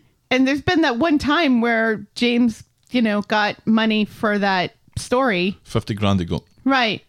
And offers to give some of that money to his mother. And she's like, no, no, no, that money is for you. Well, take the money from your children. It's fine. Please take your money from your children. If your children are over the age of 20 and they're living in your house, charge rent. You don't have to charge a lot of rent, but charge rent. Yep. You know, expect them to help out. Yep. This they're adults now. He's Yep. an adult. Yep. He's the only one who wants to be an adult in that house. So, It's still frustrating that the Baileys seem to only have that one white friend in Paul. yeah. Well, Although there's although a there's some Aggie and Sally stuff. which we'll get to next, Right. which I kind of enjoy. I yeah. That But- I do but enjoy. What we've, we've got is this compartmentalized storyline that essentially is the black people on the street, and the the only other instance, if we ignore Aggie and Sally, which we haven't talked about, Mm-hmm. when Aggie turns up at the car crash, Right. and she really is ignored. Yeah. It's like, There's a little bit of like, no, no, no, we're fine. who are you and, and why are you contributing to this? right. which is an interesting tack to take. That they they seem to be blatantly doing this now. Right. Yeah. and I mean, in fairness to Aggie, Audrey is old. Even even a small little backup uh, like that She was going at some speed. It wasn't fast, but could I would cause- imagine right should have could cause some something. whiplash or a sprain or something. She should go get checked out. And if they had gotten, if they had insisted that she go get ki- checked out, if Rita had called the police, which she really should have done, especially when Audrey walked away, Yep. It's a hit and run or a hit and stroll. Audrey would have gotten her eyes checked. And she probably would have been required to take an eye test to get her license and have her license revoked. You know, this so easily could have been taken care of if they hadn't ignored the one black lady on the street. She right. She crashed into a stationary car. Yeah. That's kind of like you didn't see it then. Right. Because what el- other, or you weren't paying attention because what other ex- explanation is there? It didn't suddenly appear out of nowhere. No. Anyway, our penultimate ah. storyline this morning is Campaign Sally. On Friday, Tim is with Sally. Very nice. Thank you. In Roy's Rolls. Tim's got his eyes on Sally's BAP, but not like that. She changes the subject to the clean air parking campaign thing and remembers that she sent tons of emails to the council that she's not got a reply for. We need to give this campaign a boot up the arse, she says. Right, up, the, arse. Then she just eats a roll to spite Tim. she's decided that she is hungry after all. It's it's it's funny because she's like he's like you could eat that, and she's like, well, I'm deciding whether or not I'm still hungry. You know, which is the right thing to do. Hmm. I'm still hungry, system. Yes, as he eyes that bam so lustily. Yep. There's lust in his eyes Yes, for that indeed. sandwich. So outside, Sally spots a councillor parking his car on the street. She accosts him as former Mayor Sally, Sally Metcalf. Why haven't you replied to my emails? And the councillor has a tram to catch, hmm. but promises to get back to her. Oh, so you're just parking here for your tram. So you're one of the people that's causing this problem. I'm parking legally, he says. Yeah, see, So Sally just tries. because something is legal doesn't mean that it's right.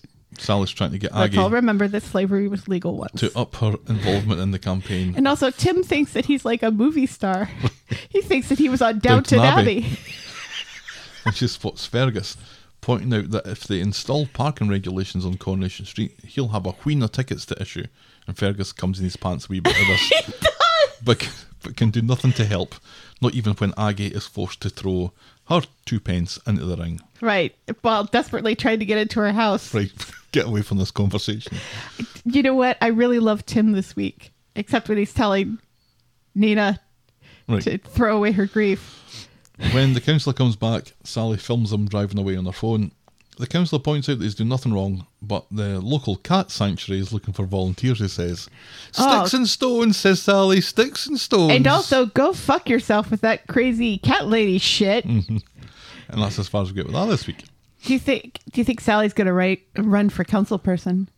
Again, I hope so. She's great at this. She is good at this. Aggie and Sally friends. It did seem Kind that of. Aggie was trying to get away. But they have, yeah, there is a friendship there. I think Right. It would be you know a shame because she'd that, been helping her before. It, it's a shame that they hadn't been. It's it's a shame that we haven't seen more of this whole um, Aggie and Sally versus the cars Right. thing. Because if we had seen more of it, then we could have maybe established that they are friends, and then maybe if we've established that they're friends, then maybe Sally is somebody Aggie can turn to when she's troubled with things like blackmail. Right, and this is something that I, I really don't want to see them rejecting because this is an opportunity for Aggie and therefore the other Baileys to be more involved in In the street. other people's Right. storylines. Yeah, it's like when when Tim and Kev finally remember that James Bailey lives on the street and, Goes. and goes to talk to him this one time about this one thing because they need something from him. It's like they only remember when they want in, when they want free tickets or an autograph or to get somebody kicked off the team. Right. That's the one of those only time right. any of these white people talk to James Bailey. Remember the whole Sean thing when Sean thought he he was getting those tickets from James for free, and then remember, and then James is like, "No, man, you still have to pay for them." Right. Is there anything better than Sally with a cause? No, Sally, when No. she gets her teeth into something, she's she's never given up. yes, she reminds me of me before the pandemic threw me into deep anxiety and depression. Mm-hmm. Yeah, kills your tenacity a little bit. You we but, bet But Sally still. Sally still got it because because the show has forgotten that there's a pandemic on. So once again, I think Except for that one little sign on that one bench outside the hospital. but we're again, this is something that we're being reminded of in the lead up to the Super Soap Week, the Mm. parking situation, and I thought the parking situation was really to serve the Liam storyline. Yeah, Liam with asthma. right. That- Ev- Does everybody remember that Liam has asthma? well, Because we've just been reminded that Max has ADHD. Mm-hmm. Is anybody going to remember that, that David has has uh, epilepsy and and Craig has OCD? like I said in the intro, we're forgetting that Natasha insisted that she was going to pay to fix the sinkhole. Right, yeah. So what happened to that? Gail does mention, in fairness, Gail does say, well, didn't Natasha say she was going to help? No, what Gail said was, I might ask Natasha for some of it. Right. Natasha offered to pay for it. Yeah. Insisted on What- paying what- for it. yeah, what happened Because if that? Sam is going to be here, I, I don't want want, him a to be fucking safe. bottomless pit Right. six feet away from So him. we assumed at that point that this thing was going to get fixed. And it's still not fixed. And they only sometimes remember that it exists. This is a plot point waiting to happen. So many The things. parking regulations is a plot point waiting to happen. Audrey's eyesight is a plot point waiting to happen. This is this is Da- the, Daniel's lasagna is a plot point waiting to happen. this is the problem with consistency on a show that's been on this long is that you have to stay consistent and you have to remember these things and not just when they come up as plot points. Check off sinkhole.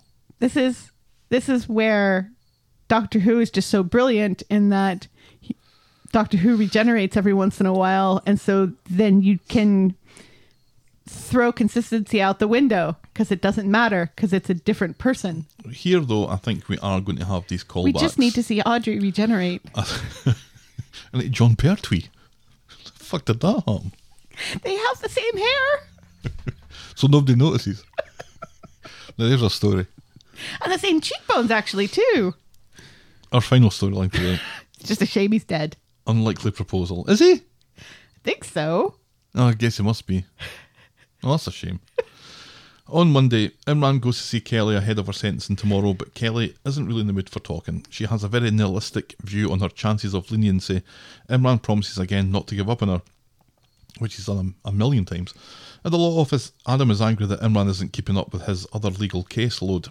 Imran promises to be back on it once he gets uh, the Kelly thing out of the way. And later, Sabeen drops into the law office with a proposition. she wants Imran to work on a lucrative high profile case with her. She hands him a file and it turns out to be Harvey. Oh, pig stits to this, says Imran. So Sabeen Can, can I just interrupt you very quickly? Jon Pertwee is indeed dead. Breaking news. Thank God. He died in 1996 in Connecticut. 96? 96. So So, he's- he's been dead for over 20 years. so late breaking news. Breaking news. If any of our listeners have been affected by the death of Jon Pertwee, In Connecticut, 1996. you have our sympathies. Yeah, he'd be over 100 years old if he was still alive, Oh. so. Our love to his uh, his descendants, who are probably now by this point also dead.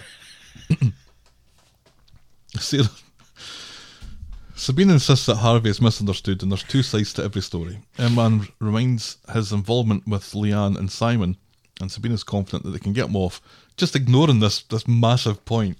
And Imran's moral compass isn't as high as he'd like to think after what happened the other week, if you know what I mean. Yeah, it's just it's just a minor inconvenience that he tried to have your partner's sister killed. For all, for all intents and purposes, your sister-in-law. Yeah, it's not that big of a deal. Mm-hmm.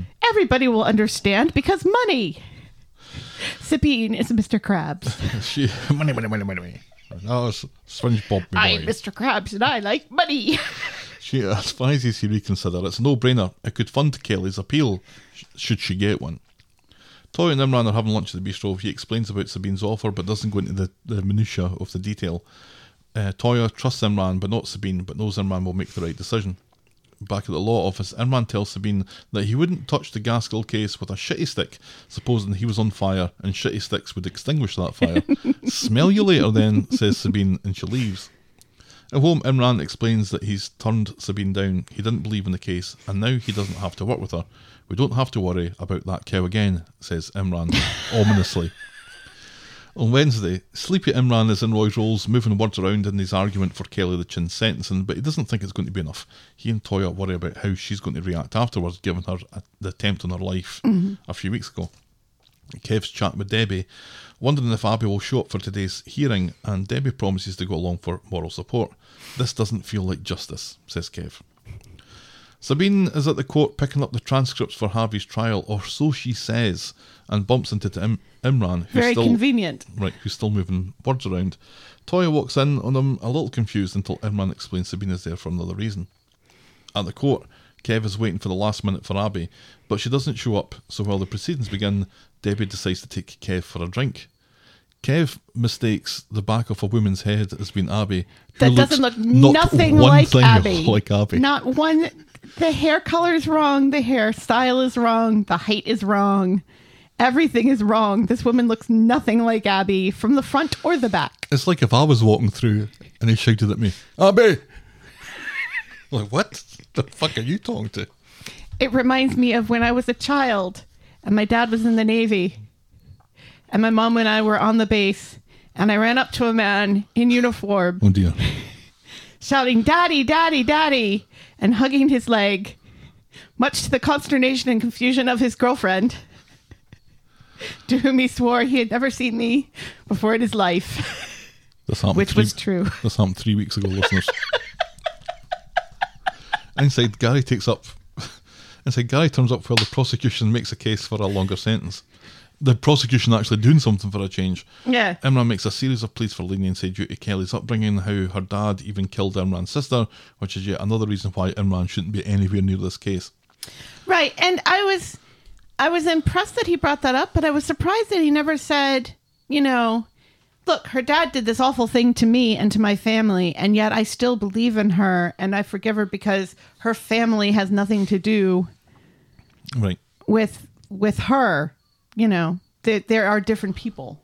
Uh, the judge thinks it over for a bit. She calls it murder, even if it wasn't premeditated, and gives Kelly life with a minimum of 15 years. After the sentencing, Sabeen comes in on Imran and Toya. Imran isn't pleased to see her, but Sabeen thinks it could have been worse. Kev comes along and gives Sabeen a mouthful of abuse, and when Imran tries to calm Kev, Kev elbows Imran in the nose like Bruce Lee, sending Imran flying, killing him instantly. So, in a con- contrived, convoluted turn of events, Toya stays at the court to keep an eye on Kelly, while Sabeen takes Imran to hospital for his nasal boo boo. Imran goes to the hospital. Mm-hmm. Audrey doesn't. Yeah. At the hospital, Sabeen Well, reckons, Audrey's not bloody. and neither is Imran. No, he's got some jam around his nose. A tiny amount of jam. Yeah. One's little pots that you Cute get in restaurants, cute not even spots. From a jar. Cute little spots of jam. Sabeen reckons Imran should press charges. Imran thinks that's a stupid idea. It was just an accident. Kev's just frustrated with the system. just an ambulance chaser, isn't she? and Imran's nose was an innocent bystander in the whole episode. Sabeen wants to use this time to talk to Imran into helping her on the Gaskell case. Get to fuck, says Imran. Back in the street, Toya sees Gary and thanks him for his support uh, for Kelly earlier today. Gary knows how important Kelly is to her and Imran, judging by the nick that Imran was in the other week after the sentencing. When pressed, Gary explains that he saw Imran in town going into a bar. So this confuses Toya because according to Imran, he was in sleeping the in the, law office. Yeah. So Toya phones Kelly, who is in her nice wee telephone room in prison. Kelly asks to speak to Imran, so Toya has to explain what happened with Kev's elbow and Imran's nose. Toya downplays it as a scuffle, but Kelly thinks he's getting targeted because of her, which isn't really true. No. Imran needs to move on, she says. So Imran's ready to leave hospital for his bloody nose, and Sabeen offers to give him a ride home. Imran refuses. You weren't so quick to knock me back the other day, the verdict, says Sabeen. And Toya comes in at this point, worried for Imran, and now worried that yet again she's walked in on the two of them together. Right. It's like why because supposedly she stayed at the courthouse to keep an eye on Kelly. To make sure she doesn't immediately try to kill herself. Yeah. Right. And yet she's at home when she calls Kelly to check up on her and make sure that she's okay. And then went back to the hospital because Imran's been away for so long. and and yeah, and then doesn't immediately go to. You'd think that one. First of all, why is she calling Kelly when she stayed at the courthouse to check up on Kelly and to be there for Kelly? I don't know. And why, once she im- took care of Kelly, didn't she immediately go to the hospital because she does not, she rightly does not trust Sabeen? None of this makes any sense. No. It's just contrived to give It's- Imran and Sabeen more time together. It's moving deck chairs about. yes. So Sabeen leaves and Imran explains that she was trying to get him to work for her again. Back home, Debbie is explaining to Jack about Horror Nation Street. Yeah, great, says Jack. Will you quick go on about fucking Horror Nation Street? Because according to the way the county site, ITV Corey has been promoted to the first team, and this arguably should have been in another story. But it does, however, bring us to this week's hard debate.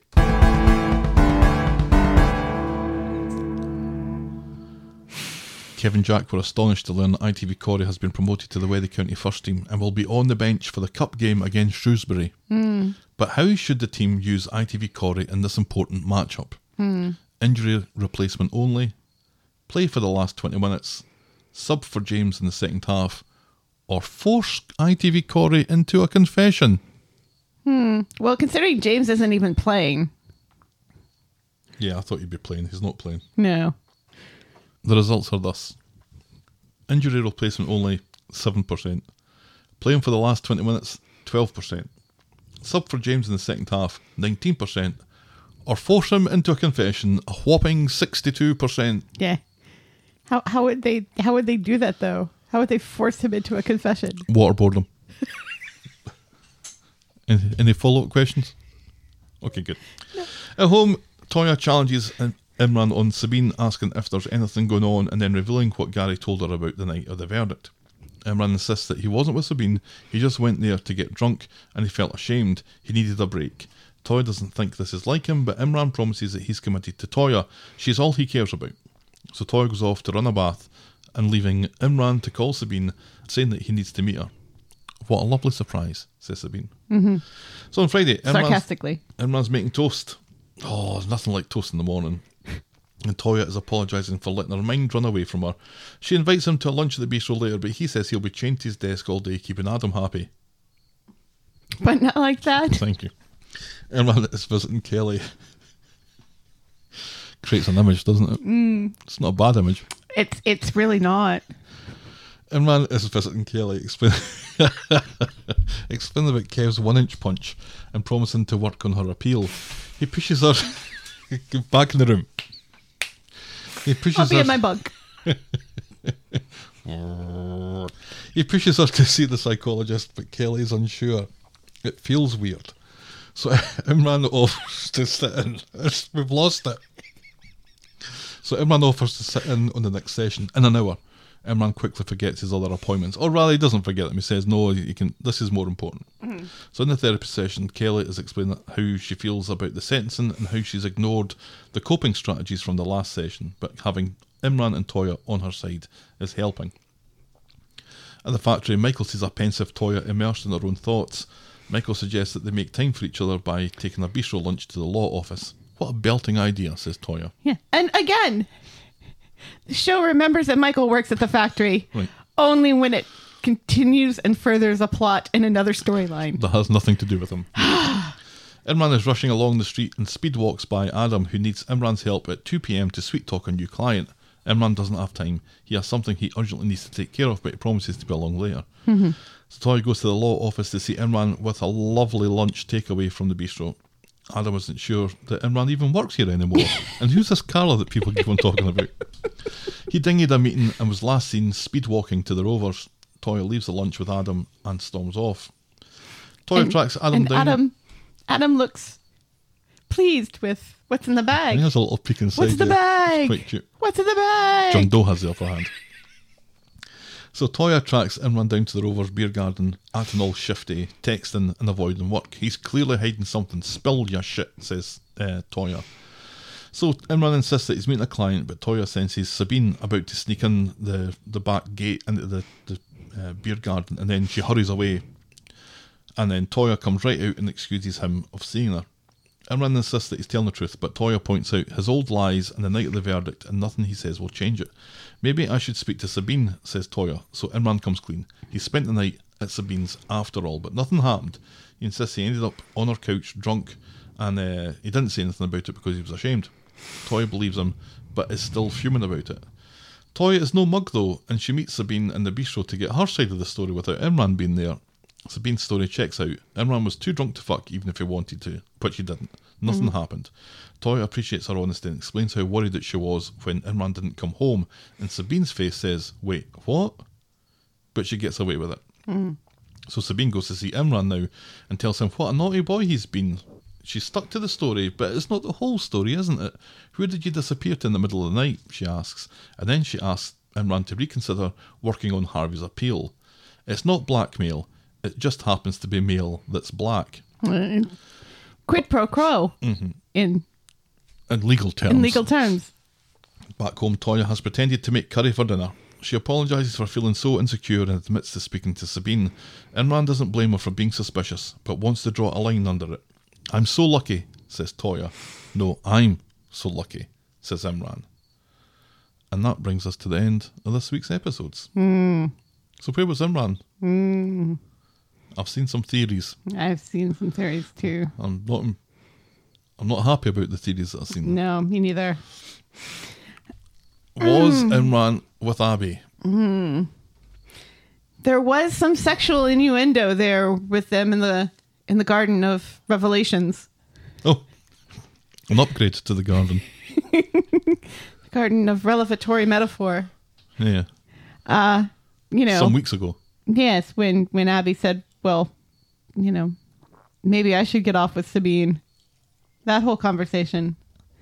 Right.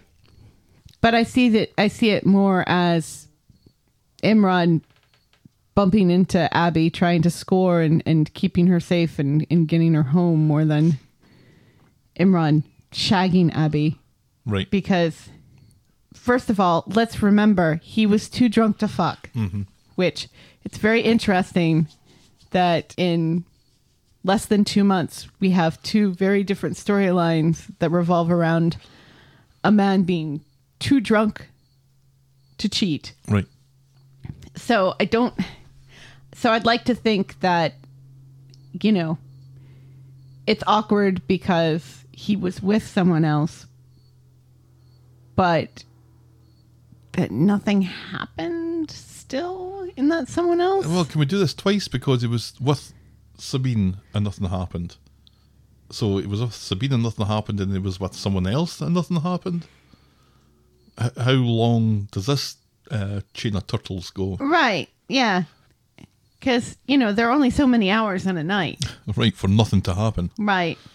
And for him to drunkenly stumble back onto the street the next day where he bumps into Gary and then But Nina. wait, was Abi was still at home though? She slept on the couch. She did sleep on the couch, but why was she sleeping on the couch? That did confuse me mm-hmm. about the, and remember, she slept on the couch and then immediately broke up with Kev and stormed off to go stay with her cousin. That's true. This is all starting to add up, mm. unfortunately. But wh- where would they have mm. gone? Mm. Does Imran have a car? I don't think he does because he was getting a ride home with Sabeen. Hmm. Were they in the office? At the Chariot Square Hotel. Hmm. I mean, This is starting to hold water at least. I mean, I hope it isn't this. I I prefer Abi with anyone other than Kev.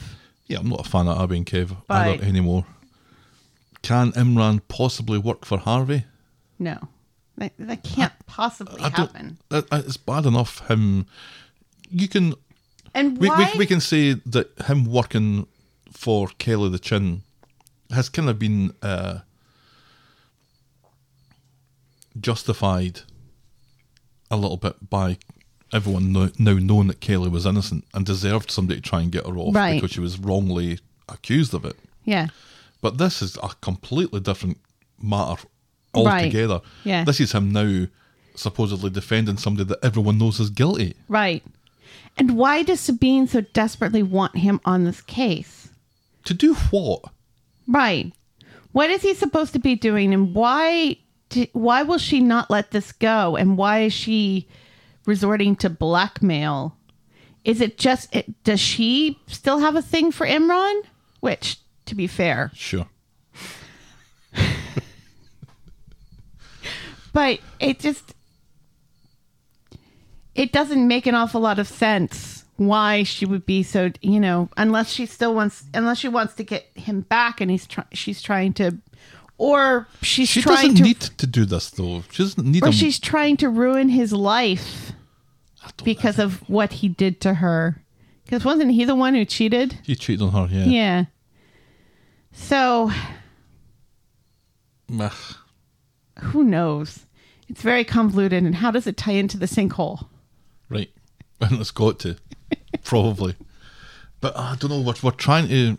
My, my only hope is that we're trying so hard to pull Imran down into a kind of darker place and become a darker character with these. Uh, the, the curiosity about Mm-hmm. his whereabouts and the maybe the involvement in the Harvey case and all that sort of stuff Yeah. kind of makes me think that b- by being that obvious about it, it's going to go in a different direction. Yeah. Because I, I don't, I kind of like Imran having at least Yeah. some kind of moral compass. Right. Yeah. As as I pointed out, um, just on on Twitter, you know, he's really the only heterosexual man under the age of fifty on the street who's decent.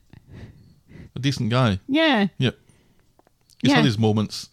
because because it was because it was you know she's like honestly I ship it. I was like, well, I do hate Abi with Kev. You know, she couldn't do much worse except for maybe Chesney or Yikes. Tyrone.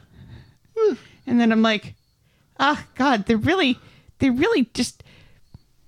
None of these men know how to have a relationship, and I guess it is a soap opera, so that's kind of the point. point, yeah. But still, you, you should have more than just one who's decent and doesn't. Well, he is lying to his partner, Continually at this point. not great. No. But and badly. yeah, He, he in the same scene said, I'm telling you the truth. I didn't do this thing. Here's a, a little piece of evidence. Okay, so I did this thing, but I didn't do this other thing. right, yeah, Well, why, why do I believe any of that yeah. now? I don't know. I don't know. Imran seems reluctant. Oh, Adam seems reluctant to put up with Imran's bullshit for very much longer. you know i'm glad i'm glad that that happened i'm glad that they have adam saying hey remember we're partners remember mm-hmm. that you have to have more clients than just the one who can't pay you Right. you know And it is Barlow's legal services here. Right. It's, Imran is, for all intents and purposes, renting half a desk here. right He's like a. why don't they have separate desks why is there always so much paper clutter on that desk Yeah, but he doesn't seem to do very much. yeah i would i would be concerned about my privacy if if i hired either one of them Yeah. That, I think that's been brought up a few times. once or twice Oh, well. That Oh, was the well. week that was Coronation Street. What was your moment of the week? uh, i have to think about this I have a suggestion. what is your suggestion I, I, well, I have several suggestions, but they're all Sally based. Is it Sally taking pictures from behind a bush? Yes. I thought that was brilliant. Because she appears and then she disappears and then she comes running round the bush. It's just so good. Or just the whole, uh, the whole filming the counsellor getting in his car when he's doing absolutely nothing wrong. I loved that. And I- Well- I, also loved the He's not doing sticks and stones, counsellor. Sticks and stones. He's not doing anything illegal. I think there's an argument for whether or not it's right. He's parking his car somewhere where he's allowed to park his car, where lots of other people are parking their cars. Right, but where him parking his car there means that people who actually live on that street can't park their cars. Boo hoo. And it is a residential mostly street.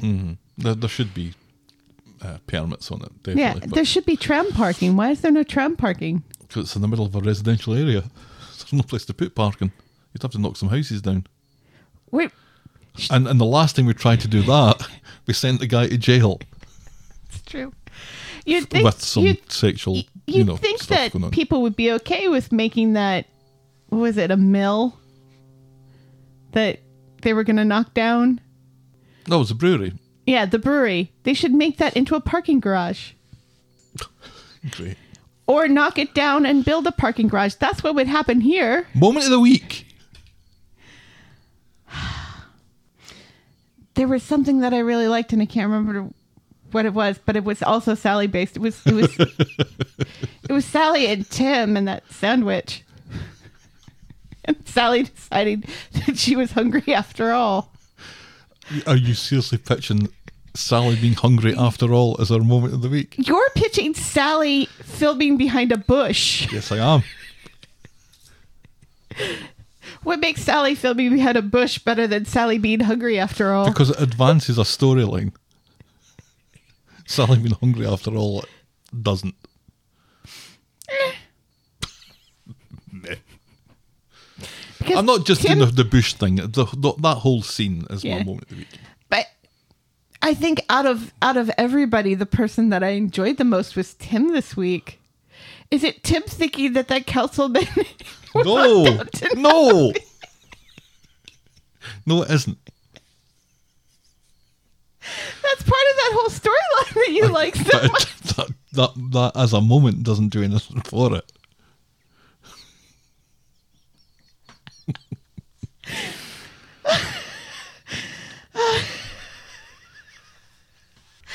All right, Sally's bush. Sally's bush is our. Moment of the week. Thank you. You just wanted an excuse to say Sally's bush, I didn't think you? I think you were the one that, that said it. Your boring moment of the week.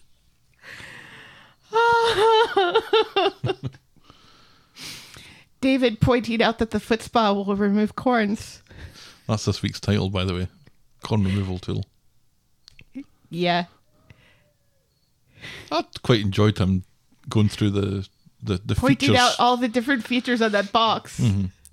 It's like they printed that box just so people could read it. right. Good job if you can get it. Right, yeah. I mean, I agree that that was all funny, but the joke went on too long. There there was too much of a reading of the box. So that by the point you get to the corn removal thing, which I think was supposed to be the punchline of There's a that joke, punchline, yeah. it's just you just don't care anymore. Eh, The joke went on too long. okay, fair enough. Audrey's foot spa. That's a Well, no, the, Boring moment of the week. David pointing out the corn removal on the foot spa is our that's our Boring moment of the week. right. Also, I want that slanket. I quite fancy the foot spa. It was quite. with It was quite. All of it, but the slippers I will take. I will take it off your hands. It does look like a, a snuggie. There's got to be a difference between a snuggie, a slanket, and a snuggle sack, which is something that I just remembered was a thing. If you know what that is, write in to tell us about it. We're the talk of the street at gmail.com. We're at Corrie Podcast on Twitter, Facebook, and Instagram. You can shout me and Helen a coffee by heading to ko-fi.com. That's ko-fi.com slash the talk of the street. Check out the clicky clicky section of voggle.co.uk for links to our merch store and YouTube channel. And if you're so inclined, please leave a rating and a review on the iTunes or your podcast provider of choice. Thanks for making it to the end of another episode, and we will be back next week with more The Talk of the street. The Talk of the Street. Bye. Cheerio.